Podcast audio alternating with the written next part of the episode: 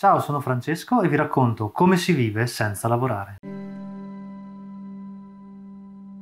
Una delle osservazioni, per non chiamarla critica, che si riceve più spesso quando si dichiara al mondo di non voler più far parte di questa assurda follia che chiamiamo società, riguarda il concetto di progresso. Se non ci fossero le persone che lavorano duramente, ci dicono, saremmo ancora all'età della pietra. Se non si contribuisce all'esistenza di questa società, aggiungono, non ci sarebbe progresso, non potremmo mangiare, starcene al calduccio nelle nostre case e persino curarci. Non c'è sul fatto che la società moderna esista per l'ingegno e la capacità umana, così come non vi è alcun dubbio sul fatto che tutto quanto continui ad andare avanti proprio per la continua operosità dell'uomo. Ma se ci fermassimo a questa osservazione faremmo un ragionamento incompleto e in buona parte sbagliato. Per comprendere bene la situazione è necessario valutare sia gli aspetti positivi che quelli negativi dell'attuale società perché la maggior parte di noi, attraverso il suo modo di vivere considerato normale, come vedremo, contribuisce di più agli aspetti negativi, cioè ai mali di questo mondo,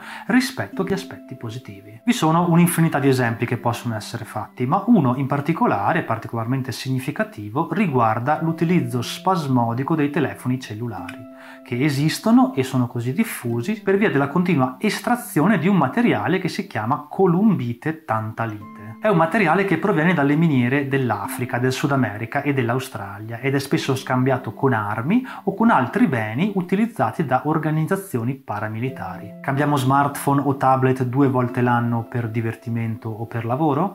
Bene, non importa, con questo nostro modo di fare contribuiamo all'esistenza delle guerre dall'altra parte del mondo. Quello che da noi è chiamato progresso, da loro si chiama morte. Ma anche tralasciando questo esempio estremo, proviamo semplicemente a guardarci intorno mentre passeggiamo in centro città.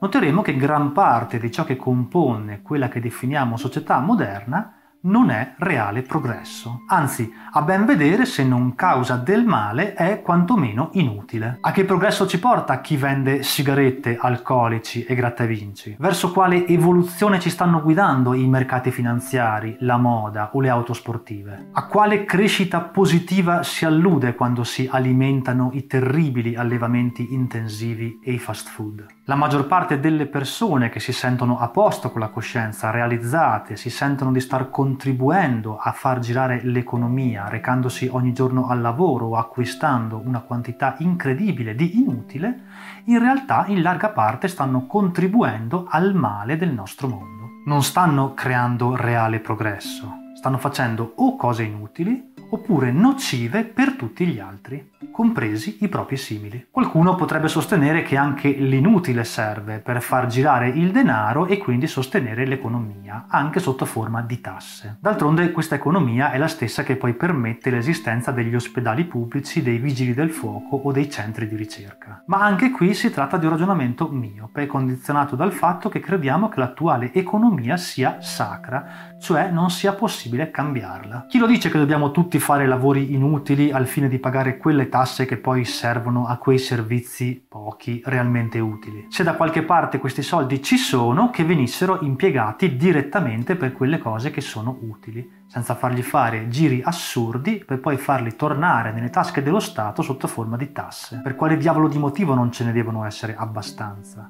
Ah, certo, per leggi economiche, per governare la domanda offerta, per gestire l'inflazione. Ma queste leggi, queste regole le abbiamo create noi e le governiamo noi solo che ormai siamo diventati così schiavi del nostro stesso sistema da non poterle più modificare. E naturalmente abbiamo il coraggio di chiamare tutto questo progresso. Certo, non sto dicendo che tutto questo sia semplice, sto dicendo che si potrebbe avere molto meno inutile, molto meno spreco e molti meno raggiri ai danni dei cittadini. E soprattutto si potrebbe impiegare il denaro in ciò che realmente conta.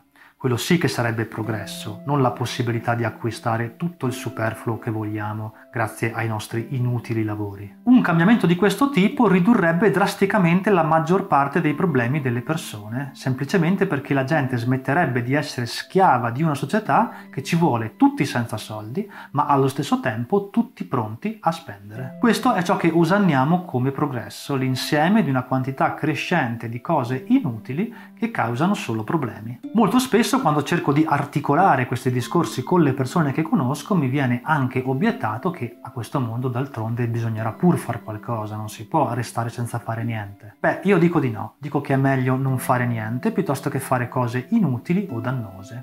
E per questo bisognerebbe imparare a tornare a seguire i nostri ritmi naturali, che sono fatti di operosità ma anche di lunghi periodi di ozio. Ma di questo parleremo la prossima volta. Grazie.